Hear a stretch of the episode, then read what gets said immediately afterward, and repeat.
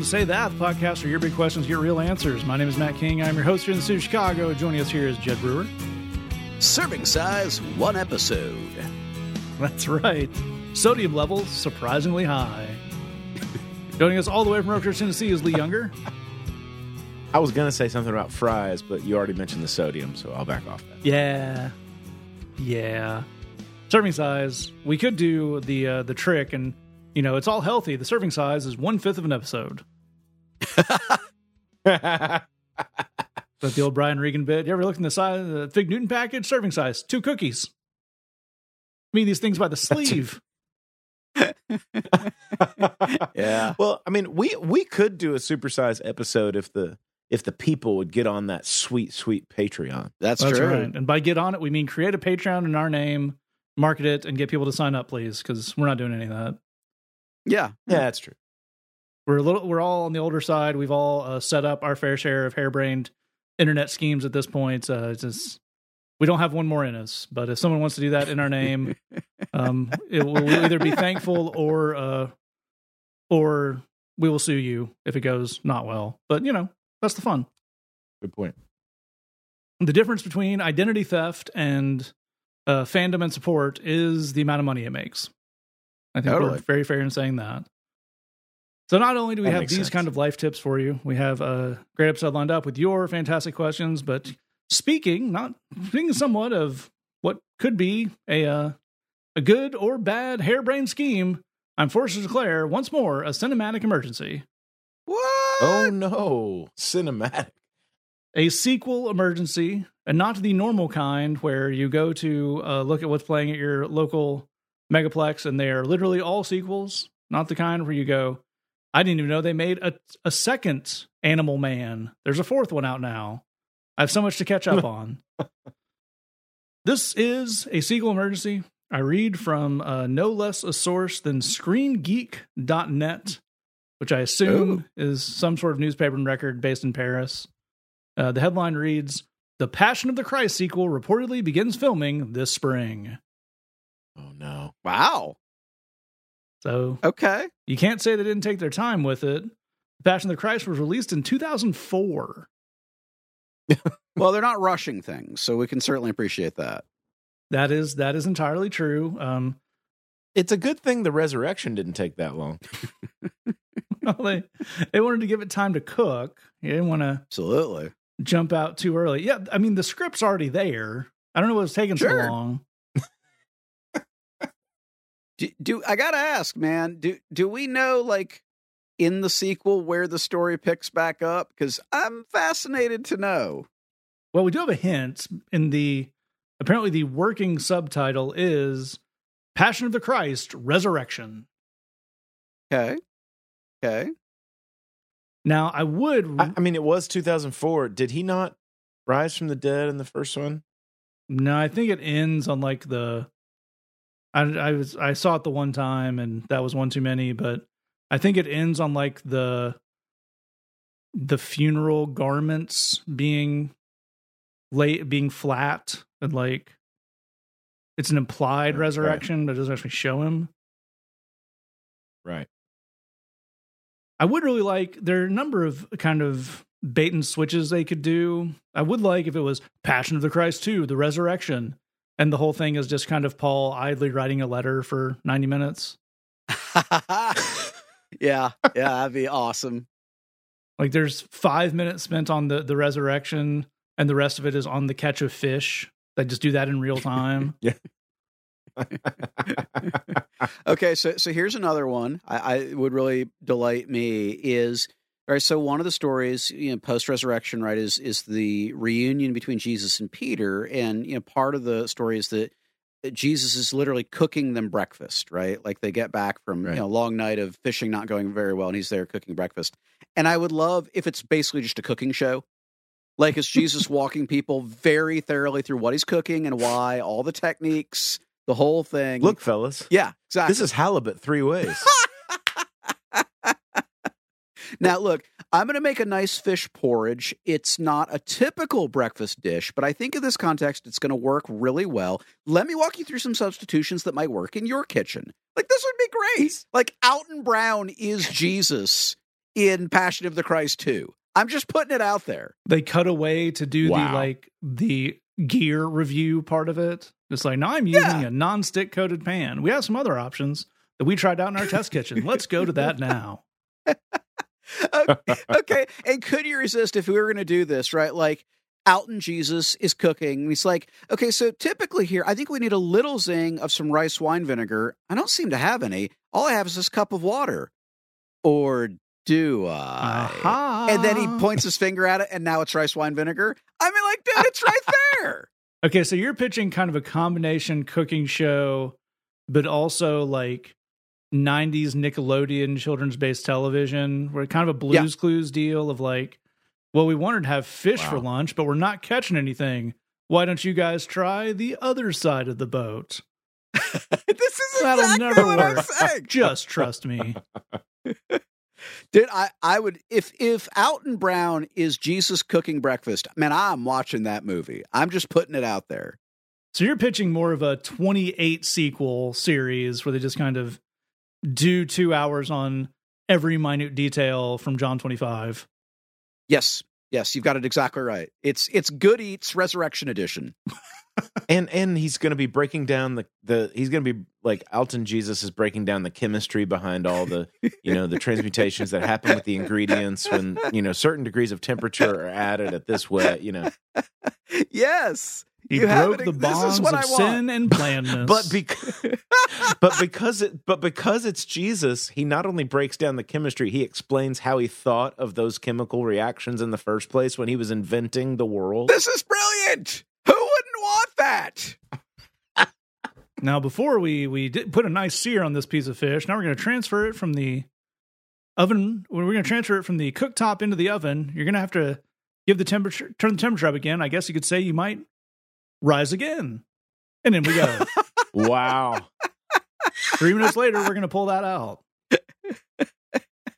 oh gosh I know Mel Gibson's not going to do anything like that, but that's my new happy place. This is this is what I need in my life. I do like the idea of it being kind of a history of the world part one, the old Mel Brooks movie, or like kind of a an old Bob Hope, Bing Crosby movie, where it's just a weird pastiche of a bunch of like kind of short sketches. Right, right, right. There's kind of the Chariots Yeah. of Fire sketch with John and Peter running. Yeah. And then, you know, them not believing the women, Thomas. I, I think the Doubting Thomas scene could be played for some serious comedy. And kind of that that way, way, way, way too glib kind of Marvel Star Wars wars they play they've gotten, where it's like, I won't believe until I put my hand in that he's right behind me, isn't he?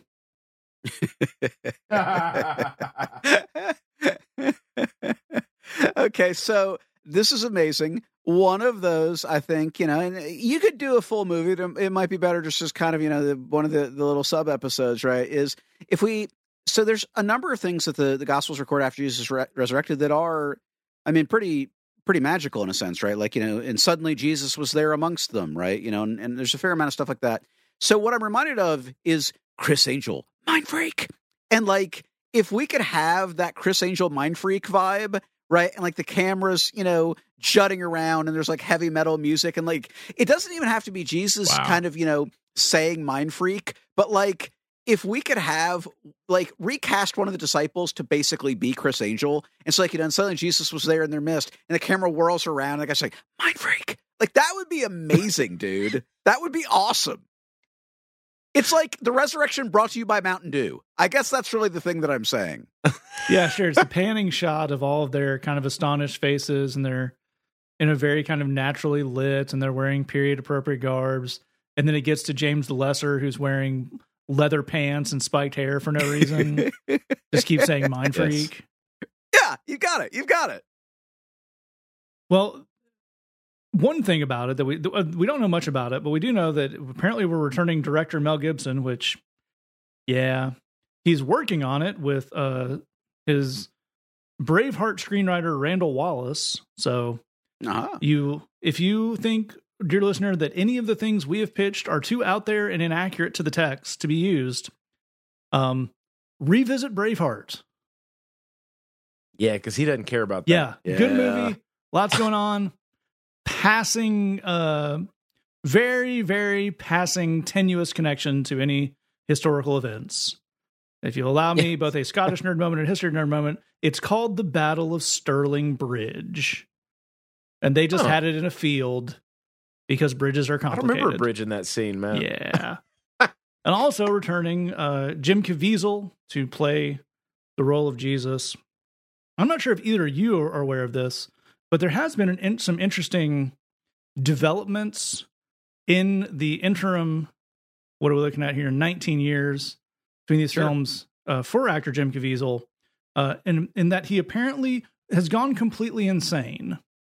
Ah, Oh, well, that's nice. There have been articles and uh, full podcasts done about just the insanity of this dude who apparently um, goes around telling people that he works with special operations troops to do uh, rescues of human trafficking victims. Not a thing. Oh, Uh, he he was on a television show for a long time called Person of Interest, which is like a it's one of those shows if you watch a sporting event on CBS, they show like eight thousand commercials for it, and you're like kind of sure this might be a joke, but then it you hear your your aunt talk about it at uh, at Christmas. You're like, oh, I guess it's a real TV show. How about that? Oh, they've done nine seasons. Interesting. And apparently, he injured so many people because he insisted on doing the driving on the set that they had like serious meetings about it. what? wow. And here's here's a quote from someone who I believe worked with him on that show, but somebody worked with him on a project. Uh, working with Jim Caviezel, quote, it's like having a puppy. No, you can't chew on that. No, you can't chew on that. No, you can't chew on that. Except the puppy talks about Hitler all the time. what? Oh, wow. That's a real quote. That's Wow. really something. That that really took a turn there at the end. Like it was funny, Yeah. funny. Oh, that's not great. Yes. That's- Much uh, like everything involved in the first Passion of the Christ movie, it started off like, oh, that's the actor and the director, and this is the, ooh, that's, well, I, Wow. I, I assume we all saw it. I saw the Passion of the Christ in the theater as one of those things of about, you know, at the end you're like, well, they certainly wanted me to feel something, and they went at it pretty hard. Well, that's yeah. that's fine. That's what movies are for. One fun thing is because of the the business model of that movie, they really needed every kind of church and Christian group and whatever. A big part of the business model was marketing directly to those groups, so they would buy group tickets and buy out showings, and that was a, a big part of it. One of them is a that they tried to reach out to is a group that Lee and I, Lee more than I over the years done a whole lot of work with called Young Life. A great thing, but I do remember being I think I was somewhere in West Knoxville at a Young Life event, and they rolled in a, a they were doing you know they had the PowerPoint or whatever, and they show we're going to show a video clip, and it was Mel Gibson uh, talking to the camera, and he clearly two things were clear: he had done a hundred of these today, and he had no Okay. idea what Young Life was. It was Cool. like it, it had all the authenticity and warmth of a Troy McClure clip, where like they cut in something. It's like, wow. "Hey there," looks off camera, Young Life. We're very excited about the great work you do, and hope you enjoy the movie and come out and support it. And then you could just like Cool. see them rolling the teleprompter to the next one. Just that's unbelievable, dude. So again, in things that get a little bit darker, so it, we know that that's the business model of this movie, and we know what the church environment in this country is like. There's a decent chance Jesus uses like an AR-15 in this movie, isn't there? Yeah. Yeah, there is. Yeah. Like the women are the first at the tomb, but they just cut it so that there's a guy who gets there first. They just don't mention him. Yeah. Well, actually, I love this. I think this is a real opportunity. The women are running to the tomb and they're almost there when a dude in eh, like a custom Hellcat like races up, throws the emergency brake and like spins into it, gets out, put on his shades, and then it just goes Passion of the Christ 2, two raised, two risen. Like this is the movie. This is what American churches want. Yeah. Yeah. I don't think we're going to beat Man, two raised, was- two risen. yeah, no, that was that was that was one swing, and you hit the title of the episode immediately. Yeah, I'm, Thank you. marking that Thank one you. down. Um, so once again, we've taken a tour from oh here's a here's a cute thing to oh this is horrible to oh no we've made sad almost certain predictions about the future. So it'll be fun to track that into 2023. And with that, we will declare emergency off. We're going to move on to your fine questions. If you with us all the way to the end, I'll give you some ways you can touch this, or you can scroll down to your episode description. Click one of the links you find there. Our first question comes in and says, I've been thinking about the idea of bearing fruit. It seems like it's kind of just a Christian way to say be busy and accomplish a lot. Am I missing something with what this is?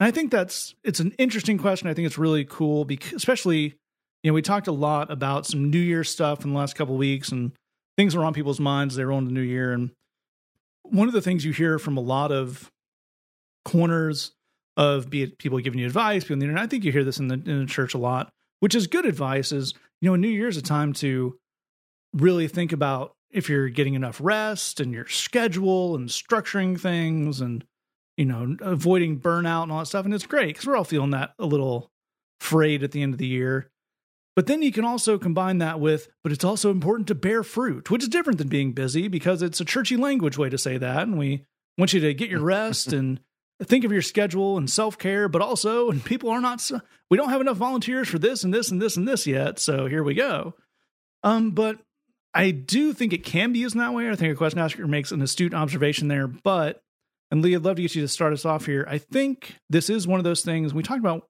this a little bit last week, where yes, there is a cliche going on here.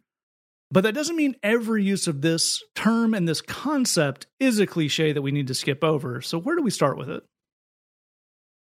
Yeah, it's a really interesting question, I think you're right, Matt. I think that it's it's very possible that for some folks in church culture, this is a thing that's been used to, you know, I mean, in the best in the best terms to motivate, and in the worst terms to guiltify people into showing up for stuff or or doing the heavy lifting and things. For me, when I look at the scriptures and when when the Lord actually talks about bearing fruit, for so many instances in in that book bearing fruit has a whole lot more to do with something that god wants to do in you and something that something that god is up to growing in your life that yes you're a participant in that process but it's not about you getting busy and being disciplined and and having a bunch of willpower and and making a bunch of changes or anything like that it has a whole lot more to do with you being a person that says I am up for this relationship with God and I am open to what God wants to do in my life and what God wants to change in my life. And Lord, I know that you know the changes I need to make and I'd love to be a part of that process. So get to work in me. There's a place where Jesus says to his guys, and it was the last night that he was with them before he went to the cross, he said, I am the vine and you are the branches. Anybody that remains in me bears much fruit. Now, what he told them to do was, I want you to stick with me. I want you to stay. That's what that word rem- remain in me means. It's just a word that means stay. I want us to stay connected. I want us to stay in relationship, in conversation. Stick with me. It's like it's like a way of saying uh my mind instantly went to the old like uh Bugs Bunny cartoons with the character Foghorn Leghorn, like the stick with me kid. Like it's like, look, stick with me kid and then things are going to grow in your life. Energy and power and change is going to flow into your life through me. That's actually a pretty passive process. The, the bearing fruit part is not something that you you have to figure it all out and you have to get to work and you have to show up for the grind and that kind of stuff. It's not it's not any of that kind of thing. It's it's much more a process of I'm going to stick to the Lord in this relationship that I've signed up for. I'm going to be a part of that and then he's going to grow some things in me. Um, that's a whole different perspective. It's a whole different perspective than maybe church leaders or or somebody that's running a ministry that needs some volunteers to show up might say, "Hey, you need to bear fruit." Well, the the fruit bearing process is scripturally is is something that the Lord is a whole lot more active in, and my job is just to stay connected to Him and let that energy flow into me. all, all of that is really, really churchy language. And I think the place that it practically breaks down to is are there things in your life that the Lord wants to move in a different direction and change as you walk into this next season or into this next year? Absolutely.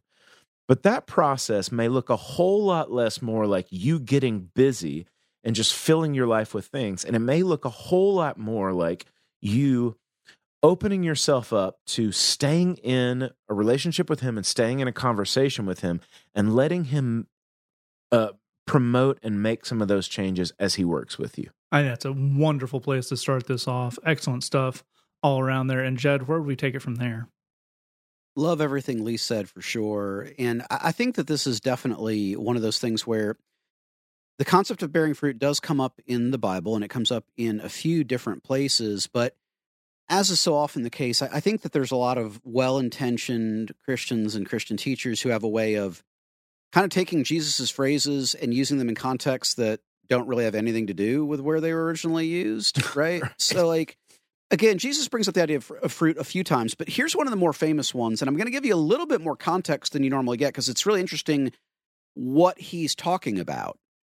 This, uh, so I am in Matthew 7, and I'm starting with verse 15.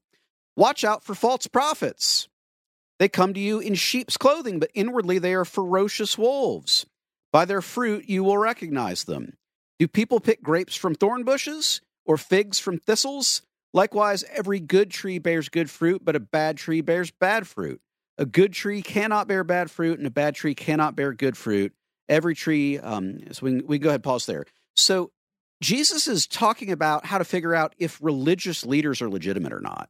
That's that's mm-hmm. actually the context of of what's going on here. This is not commentary on personal productivity, like in, right. in, in any way, shape, or form. We could argue whether other sections of the Bible pertain to that, but this one super does not. This is probably the most famous uh, uh, thing Jesus said pertaining to bearing fruit, and it is it is not in any way about your productivity. It, it is about how you, as a human being, can figure out if a religious leader is legitimate or not.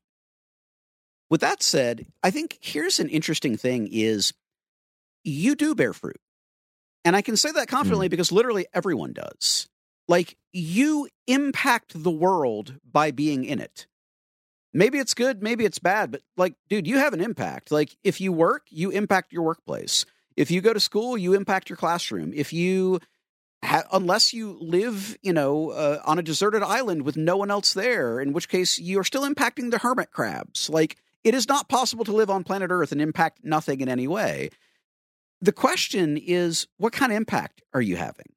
What what kind of fruit are we bearing? The idea of like you would bear no fruit is just that's that's not really possible here on on planet Earth. So like here's just as a thought experiment one of the things that Paul does pretty frequently is he has these lists of virtues and vices. And he's generally trying to make a, a broader point, but like, let's, I'm just going to real quick, I'm going to read one list of virtues and then one list of vices, and I've got a question for you to consider. So here's the virtues first. This is from Galatians 5. The fruit of the Spirit is love, joy, peace, patience, kindness, goodness, faithfulness, gentleness, self control. Okay? Now, this is also Paul's from 2 Timothy 3. Um, eh, here's a list of vices lovers of themselves, lovers of money, boastful, proud, abusive, ungrateful, unholy, without love, unforgiving, slanderous, without self control, brutal, not lovers of the good, treacherous, rash, conceited. All right, let's pause. We've got these two lists. One is stuff that's generally very, very good, and the other is stuff that's generally very, very bad one thing that we can look at is we can let's go through the good list for a second and say for example kindness. Do i inject kindness into situations? Is one of my impacts in the world bringing a little bit more kindness to bear in the situations that i find myself in whether that's the workplace or the classroom or my home or the hermit crabs on the deserted island? Because they also deserve kindness. But do, do I bring kindness into situations? Here's the great news this is not a guilt trip. If you don't, you can work on that. Like one of the things that you can do in this new year is you can say, I don't know that I am a person that injects kindness in anything, but I'd like to figure out how to bear more of that kind of fruit. I would like to to do more in that Because one thing that gardeners and farmers will tell you is, um, dude, you can help a tree fruit uh, more effectively. Like uh, that's that's a science, baby. We can work on that. Similarly, let's look at that list of vices for a second. Like one of them is um, rash. That was one of the the things on that list. As you think through your life, are you a person who acts rashly? Is that a thing in the situations in which you find yourself? Do you contribute to rash decisions being made? Again, it's not a guilt trip. If you are, you can look at that and say, you know what? I want to be less like that. I, I want to start figuring out how to move in the direction of the person who um, brings more patience and more forbearance into situations and, and helps push them in that direction. You can absolutely decide you want to move in that direction. You can ask the Lord to help you grow into a person who is more kind and less rash. You can absolutely yeah. do that. Again, like there's an awful lot of farmers out there figuring out how do we make this uh, grapevine uh, give us better grapes. Like it's uh, m- modern farming is not about well we'll plant it we'll hope it works out. You know we're we're really trying to coax this as hard as we possibly can. The idea that basically God is looking for you to be a worker bee and uh, just do a lot of stuff that's that's not really what any of this is about. You may have a pastor who's really hard up for volunteers that's trying to insinuate that that's what's going on, but that's that's a separate problem. But you absolutely can take a look at the situations that you impact and ask, how do I want to tweak the impact that I have? What kind of fruit do I want to bear yeah. more of? What kind of fruit do I want to bear less of? And that's not advice for screw ups. That's advice for anyone. If you want to bear good fruit, then you're going to have to be intentional. Very few of us bear really good fruit by accident. Almost all the time, if you're bearing good fruit in a situation, it's because on some level you've decided to be intentional about bearing that kind of fruit. If you haven't done that before, you can start doing that now. You can learn how to do that. It's a skill. You can get better at it. God wants to give you the strength and the courage and the wisdom to do that. So let's do two things. Let's lose the guilt because the guilt isn't helping anything. And let's embrace the idea that you can intentionally decide the kind of impacts you want to have and start having more of them. That's all extremely well put. And I also now can I get out of my mind the idea of a very churchy farmer just going out to his you know his apricot field and being like, you know, maybe if you guys were a little more committed. it's just, you know, I put I put out the sign up sheet every Sunday. Who wants to bear some fruit? And just it's the same two names on it all the time. I just feel like we're missing an opportunity to be blessed ourselves. Uh, all, all great stuff from these guys. One one thing I would add in this to, to this idea of of fruit bearing, I think it's it's a little further out because it's not exactly in the passages that Jesus talks about bearing fruit in the way we've talked about here, but I think it it applies. Um, I'm thinking of it in, in First Colossians where Paul talks about how uh, the one who plants is nothing, the one who waters is nothing, but God who makes things grow. And those other things about that fruit analogy, that growing analogy, which come does come up a lot in Scripture, which is to Jed's point, there you can do coaxing, you can can you know till the soil and water things correctly. But at the end of the day you can't make something grow.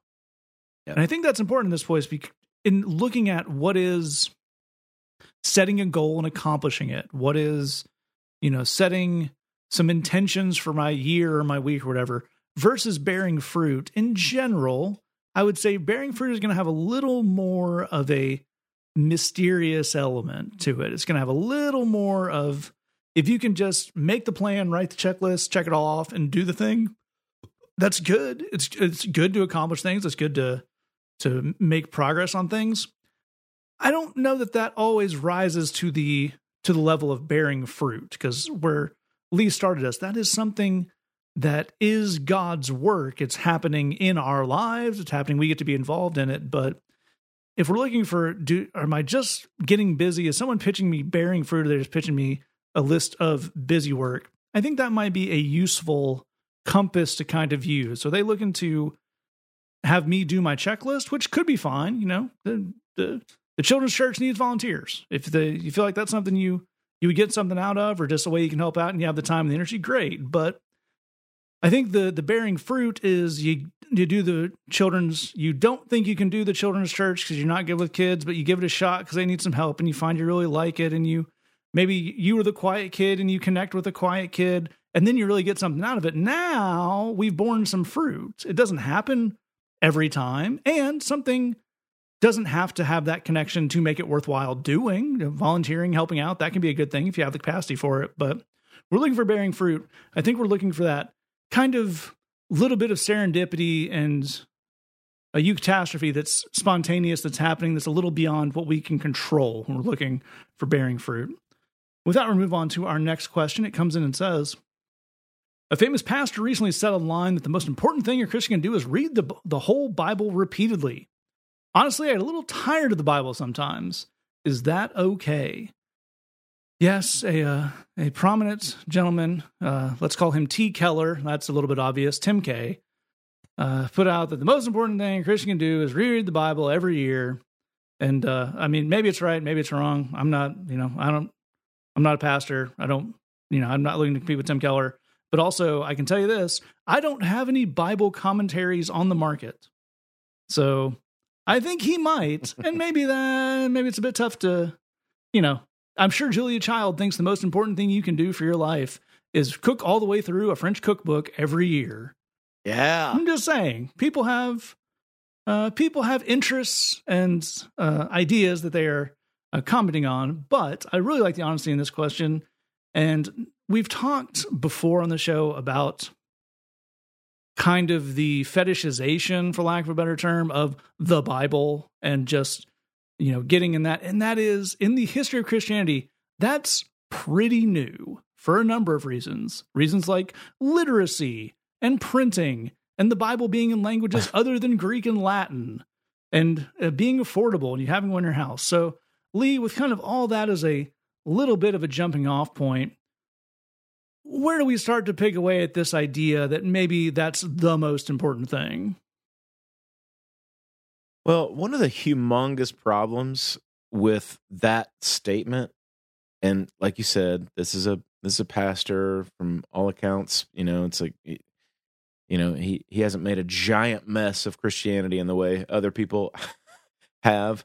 Um, but one of the problems with a statement like this, the most important thing you can do is reread the Bible every year, is that you run into this this statement that Jesus says in the Bible in John chapter 5 where he says to a bunch of guys who were super upset with him he said your problem is you study the scriptures and you study the scriptures and you're hoping to find life there but the scriptures talk about me and you won't come to me the spring of living water and find life um, in other words when you make the Bible the king of this whole thing, you miss the actual point, which is having a relationship with Jesus, who is the actual king, who actually has some opinions about your life and wants to walk you through and has some grace for you and some mercy and all kinds of things and and can lead you into some cool stuff that can actually impact and change the world.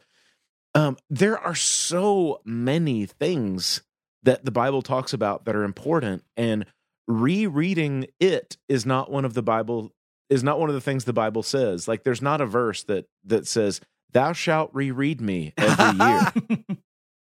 That is thine most important work to reread me every year. Please get out thy holy Um, highlighter. yeah i mean and like like matt said you you know historically it's just a really weird statement to make because before the last 300 years or so most of the people who believed in jesus could not read at all. And when i say most i mean like most most. Like before 300 years ago very very a very small part of the population could actually read. Um before that before we had like the printing press or before we had mass production or or and, and by the way even after the printing press like books were super duper expensive. Um before uh, by the way like bibles are still too expensive y'all.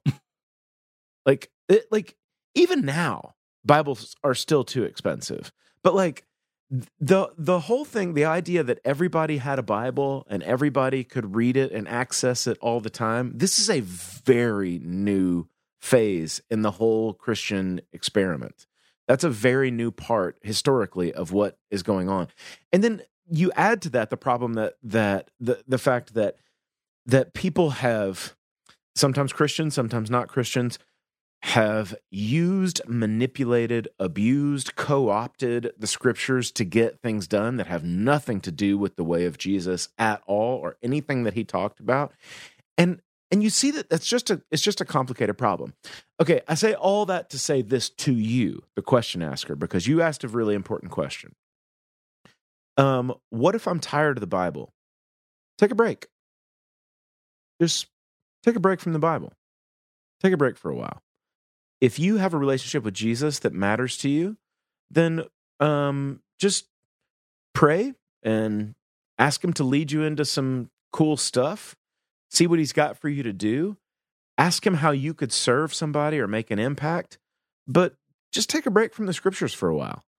And I realize that not a lot of pastors might say that to you, but I'm one and I'm saying it. It's fine. Totally fine. Take a break. And then if you find that you want to dip your toe back in the water of the scriptures, try a completely different medium. Like try a totally different kind of thing.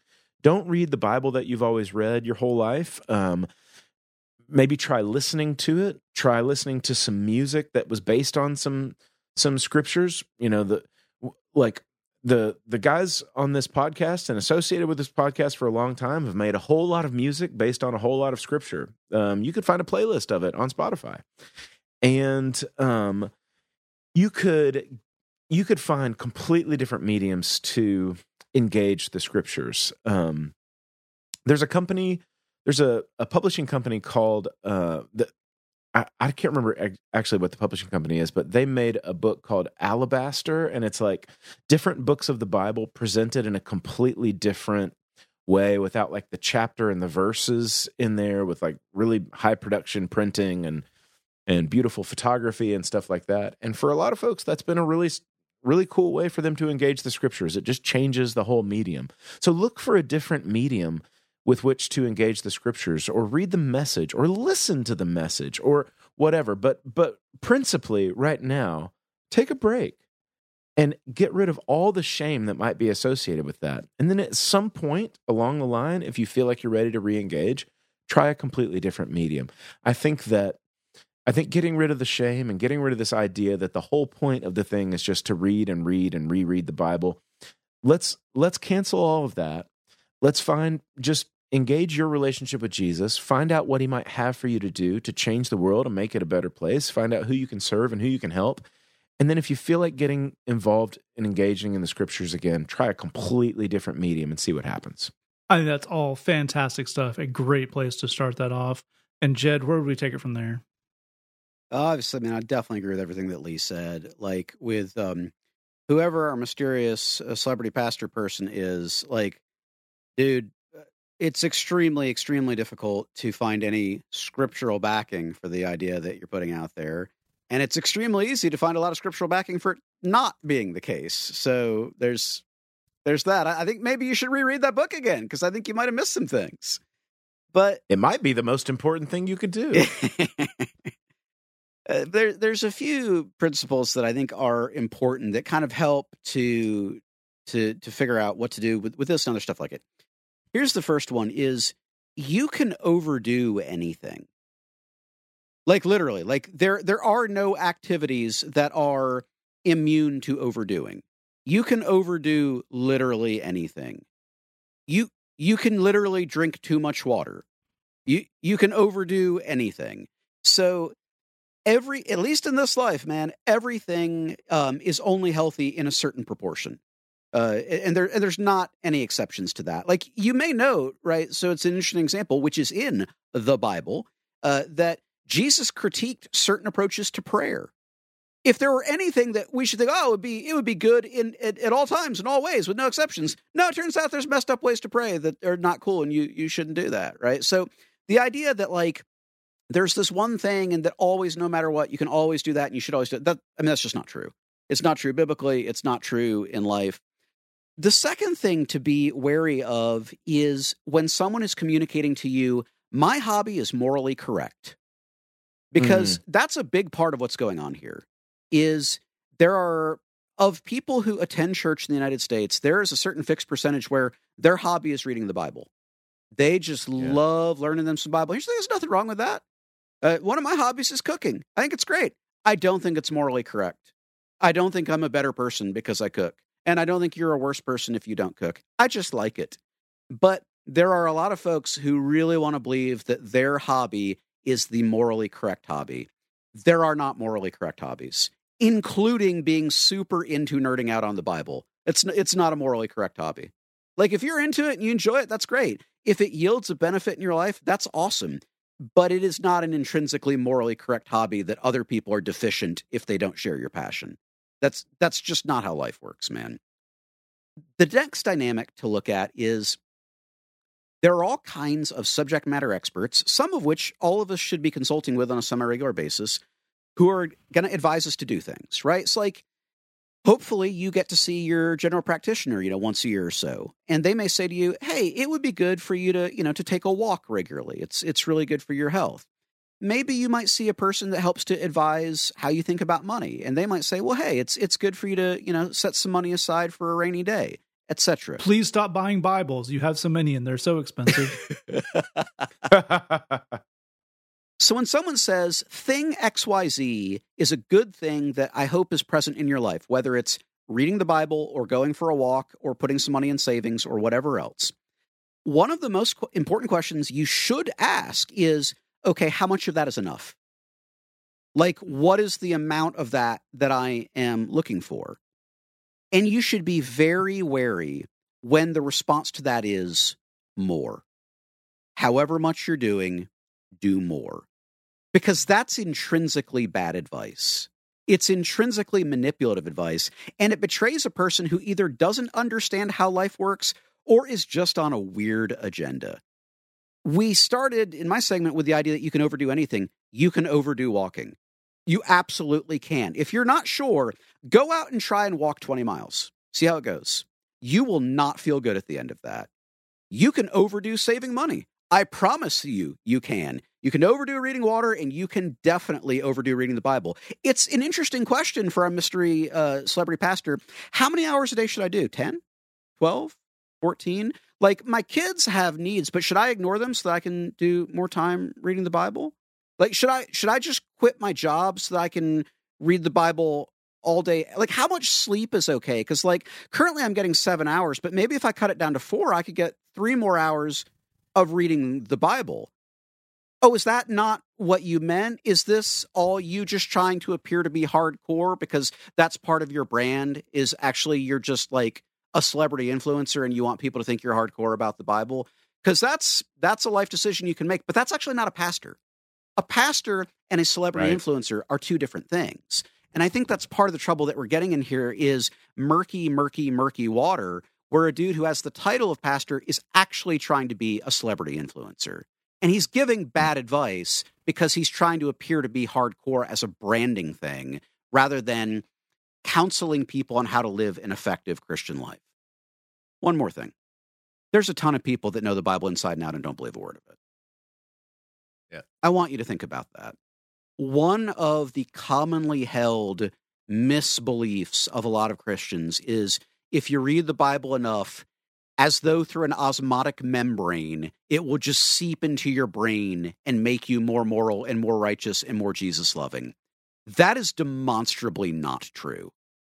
It's really a bonkers idea. It's also demonstrably not true there are so many people who know the Bible and don't like it and don't believe it and are not prepared to in any way act on it. If you can dig it, most people who would describe themselves as possessing no religious faith, on average, know the Bible better than most people who would describe themselves as Christians.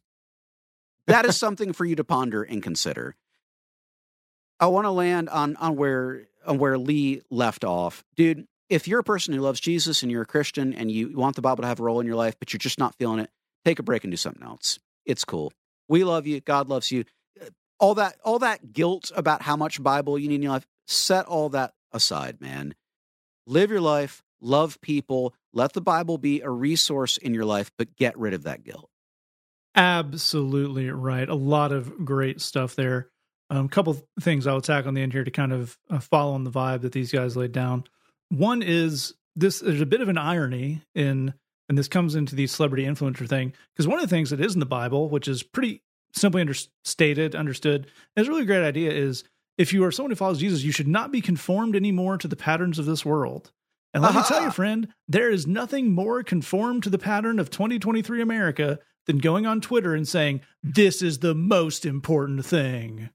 Yep. Right. It could just be good. You could have the opinion of, like, I, you know, I personally read the Bible every year, read all the way through it. I get a lot out of it. You might consider it. Nope, then that's not, it's the most important thing someone can do. That is You're a loser if you don't.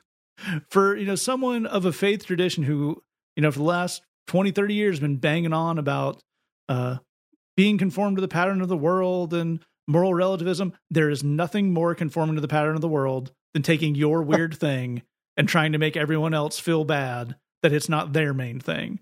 Whether it's a Marvel movie or a book you like or a band you're into or the Bible, because when you do this, you're just putting the Bible in the context of those other cultural markers. 100%. That's 100%. not helpful. Also, here would be a fun question. You know, when I'm not reading the Bible, when I'm driving to church, sitting in church and driving home, it feels like this took three hours of good Bible reading time out of my week. Maybe I can cut that out right there. What do we think of that, Pastor, whatever your name is? Because they don't mean it. They're just saying the things you say to get a lot of Twitter engagement. Yep. I'd like to serve the poor, but I was too busy reading the Bible. That's right. people who there were people in Jesus' time who actually kind of did that, and he wasn't on their side, friends. Yeah. I need you to understand that. The other part of this is I think for people who grow up in the church and grow up even in just kind of Western culture, there is an idea about the Bible, which is that the book itself is magic. Yep. You know, they it is satanic to rip a page out of it, and they the, that's been part of every satanic panic from the 80s on through to like QAnon stuff today of oh they rip pages out of the Bible or whatever. We have one in our house and it's a talisman. Yeah, and there's the personal pronoun associated with it at, in in church culture too. Have you been reading your Bible? Yes. That's a thing. I, well, I haven't been reading my Bible. That's like a it's a, it's an odd little thing that goes with that. Yeah, absolutely. Um, it's not magic. I, I I believe in Jesus. I believe in the Bible. I believe that the the concepts, the ideas that are being communicated through that book are part of a way that a loving God supernaturally communicates with us. But here's the thing: it's not the the only one. Might not even be the main one for some of us, and it's certainly not a thing where to read this book over and over again is some kind of magic spell that protects you from bad things or is some kind of incantation. Again, sometimes this particularly happens with our reform brethren sometimes you go so far into protestantism you come back into witchcraft and that's maybe when you've overcooked it just a little bit we move on to our final question here it comes in and says romans 2 5 says that because of your stubborn because of stubbornness, you are storing up wrath against yourself for the day of God's wrath. That sounds bad. What can I do about that? And herein, thank you, question asker, we have a good example of plainly and honestly interacting with something the Bible says, which is What? a healthy way to interact with that book. Not a magic spell. You read something, you say, hmm, this says the phrase God's wrath twice in about 15 words. I would like not that. So what can I do about that? And a great question. And Lee, where do we kick off? This is going to be a funny answer based on everything we just said for the last 10, 12 minutes. Uh, just keep reading, like for like four more minutes. Yeah. Hopefully that's not the moment where you listen to you were in the middle of that verse, listen to the last question, and be like, oh, thank thank God they said that. This is the last verse I can read all year. I've had enough. That's right. Yeah. So I, I'm not saying the most important thing you should do this year is reread the entire Bible. I am saying if you are freaked out by what Romans chapter 2 says in any way, keep reading for about four more minutes. Yeah. Because you are on the cusp of some very good news. Um, the way that that the apostle Paul, who wrote this letter to a group of Christians in a city that he had he he had never been there and he had never met them, um, but he wanted to go there and he wanted to meet them. And before the the reason he wrote this letter was to say, I really really want to come meet you guys. I've heard about you. You sound like rock stars. Um, before I get there, I just want to make sure we're on the same page about the the core message that we have. So let me give you my, the message that I give everywhere I go. And so he says it's incredibly good news and it has the power to change lives, like literally change lives. Before I get to the good news, let me give the bad news about the human situation. So that's what he does. So from the middle of Romans chapter 1, what we call Romans chapter 1, to what we to the middle of the third chapter of what we call Romans chapter 3, he gives kind of the bad news of the human situation. And when you look around at humanity, it makes a lot of sense all the stuff that he says. And so what you're talking about is right in the middle of the bad news. Here's the bad news because of the how awful people have been, there is the the the wrath of God is coming to end and you're like, "Whoa." When you keep reading, what he gets to in the basically towards the middle end of of the third what we call the third chapter of of Romans, he says, "Here's the really really good news.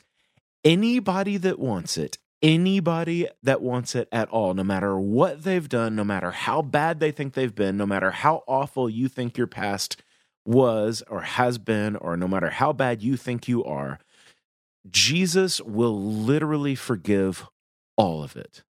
You can actually start over with God. Your record will be completely, completely cleaned with Him, and you get to start over with a brand new heart, a brand new clean record and you never have to you don't have to clean yourself up. You don't have to make promises that you're going to be amazing or that you're going to you're going to turn your life around. You don't have to demonstrate your commitment to this thing at all. You literally just get to start over. That's the good news for you.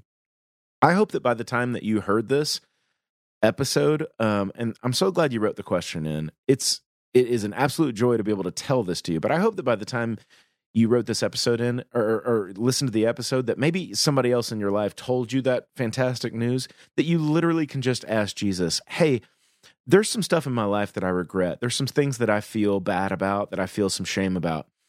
Um, would you forgive me and can I start over? And he would say to you and is saying to you, absolutely. You don't have to do anything. I'll pay for the whole thing. I'll pick up the entire check myself and you don't have to promise to be good or anything. We literally can start over from this moment. Um, just like that. It's good news. You get out of the wrath forever. It's completely free, and you don't have to pay for it or make any promises or changes in any way. So, um, yeah, you can just start over. That's the good news. And good news it is. Jed, where do we close this one out? It's great stuff, man. So uh, just like Lee said, you know, this is this is one verse in the flow of a much larger story, a much larger argument. Um, interestingly, by the way, similar to with our first question today, where like Jesus is talking about bearing fruit, and it's in the context of how to evaluate religious leaders. The particular verse about the storing up wrath is actually in a second in a section talking about judging other people. So, yeah. like, if you you know if if you have a, a wrath related concern, don't judge other people I mean, that's that's just good advice generally. Like wrath or not, it's it, it doesn't work out well when we judge others, so we don't we don't have to do with that. But um, to to go right along what Lee is saying, so uh, one thing with kind of literary theory is that uh, most stories have what people refer to as an the all is lost moment, and that's like the the darkest, worstest moment in the story where the hero is the farthest uh, they will ever be away from their goal but we kind of have to get there so that we can build towards you know the happy ending that, that occurs later on. Th- this is the all is lost moment in, in paul's argument. Like it's it's on purpose. It's supposed to you're supposed to read it and go oh no! Like that's that that's it. That that's on purpose. Right. that's you know, it's that's that's good but again, it's a part of a larger argument that lands on everything that Lee said, that lands on, but now our righteousness apart, you know, has, has been made known. But here's the key thing. If, if you're asking this question, I think you're asking because you're worried. I think you're asking because you have concerns. I, I want you to hear me. God is not angry at you. Come on now. God is not angry at you. God is not angry at you. I don't care what Bible verse you've read. God is not angry at you. God is not looking down on you. I don't care what sermon you've heard. God is not looking down on you. God is not condemning you. I don't care what your auntie on Facebook told you. God is not condemning you. Whatever it is, it doesn't matter. God is not condemning you. God is not angry at you. God is not looking down on you. If there is one thing that I believe, it is that God loves you. If Hmm. you are listening to this right now, Yes. this applies to you with no provisos and no limitations and no exceptions. God loves you. The end. If you're wondering where the Bible lands, that's where it lands. God loves you. In it, God wants you to have a really amazing life. And he wants to be, just like Lee was saying, he wants to be a team with you, and the two of you figure that out together. And as someone who has been living that kind of life for a while, like it, I recommend it. It's if you're unsure, it's it's pretty cool. I definitely um, five stars, baby. I would I would definitely look into it. um, but you, if you're not sure about that, that's cool. What I hope you can consider first is just God loves you. God loves you. God loves you. God loves you. He is not angry at you. He's not looking down on you. He's not condemning you. Anybody, anything, any sermon, any book, any whatever that's told you otherwise is wrong. Full stop. Mm. Yeah, maybe you heard it wrong. Maybe you read it wrong. Whatever. It doesn't matter. God loves you. There, there is nothing that you will ever do or think or encounter or experience that will change that fundamental reality. If you're wondering, people say there's, you know, the only things certain in life are, are death and taxes. Well, rich people prove that taxes are not certain. And uh, Right. death actually is pretty variable depending on your means. The one certain thing in life is that God loves you. We can learn more literary criticism. We can learn more Bible. Maybe we'll read the Bible a million times year after year. The one thing that will not change no matter what is that God loves you. If you remember nothing else from this episode, remember that God loves you. That is beautifully put, and I would like to tack on uh, suck on that, Ben Franklin. You've been one up by Jed in the aphorism department. How does it taste? Uh, yes, so uh, a bunch of great stuff with these guys. The one thing I would throw on the end here is, and it kind of goes back to the other question. You know, Lee mentioned those weird kind of Christianese phrases around the Bible. People use like, my Bible, and have you been reading your Bible? And well, my Bible says, and da da da. And it's all sometimes perfectly anodyne. Sometimes it's got a little, a lot meant to have a little sting on it. Another one of those, I've never been having a conversation with someone who actually cared about me, who was trying to make a point, or heard someone from a pulpit who was making an insightful uh, statement that was going to help my life, who started a sentence with, Well, the Bible says. You might hear what this verse says and here's some context, but when someone says, Well, the Bible says, they're often about to say something pretty awful or take something Yep. isolated into some intensity. And at that time, there's nothing more freeing than quoting uh, Clancy Wiggum at them and just saying, eh, the Bible says a lot of things. Because it is a big book, it is a means of communication, but the overall story is exactly what Jed and Lee lined out there. So when someone pulls something out and says, aha, but this, eh, it says a lot of stuff.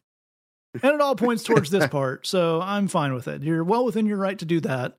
It kind of goes back to the previous question again, where Jed was pointing out that this weird idea that some people have of if you just read the Bible enough or just fully understood it, you would agree with him about anything. Eh, That's not the way anything works. The, the one of the positives of living in a time where we all have access, we have access to the scriptures well translated by professionals and smart people in our own language is we can look it up. We can go to sources we trust who have spoken into our lives and say, eh, it seems like you're trying to get away with something with this isolated bit. So, no, just because someone says the Bible says this and that doesn't mean you have to give it. You can totally disregard a person's opinion about the Bible without re- disregarding the Bible. Funny how that works, and very handy as well. A lot of great stuff from these guys and all these questions. If you have a question for us, say that podcast at gmail.com, thebridgechicago.tumblr.com slash ask if you want to keep that entirely anonymous. Take out the song this week. This is from the Pool House Guru. This is based on 2 Corinthians 3.17. Take out that. Thanks for listening. Just remember, we love you. God loves you. There's nothing you can do about it.